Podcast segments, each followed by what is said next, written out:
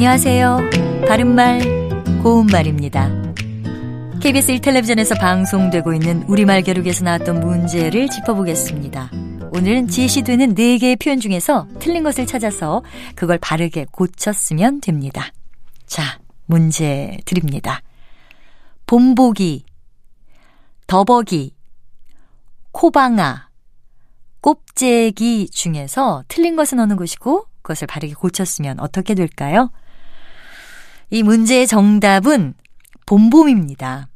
봄봄이는 봄이라는 계절과 관련된 표현이 아니고요. 동사 보다와 관련된 것으로 눈에 보이는 겉차림새를 뜻합니다.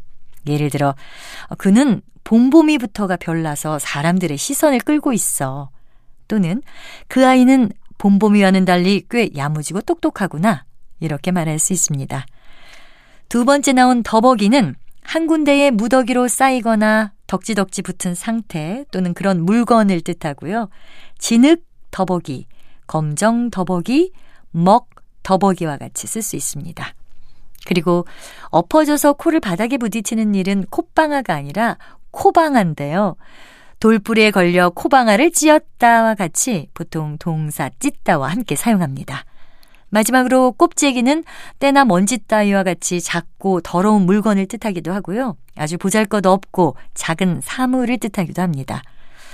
자고 일어났으면 눈 꼽재기라도 떼라. 밥이라고 준 것이 꼽재기만 하네. 이렇게 표현할 수 있습니다.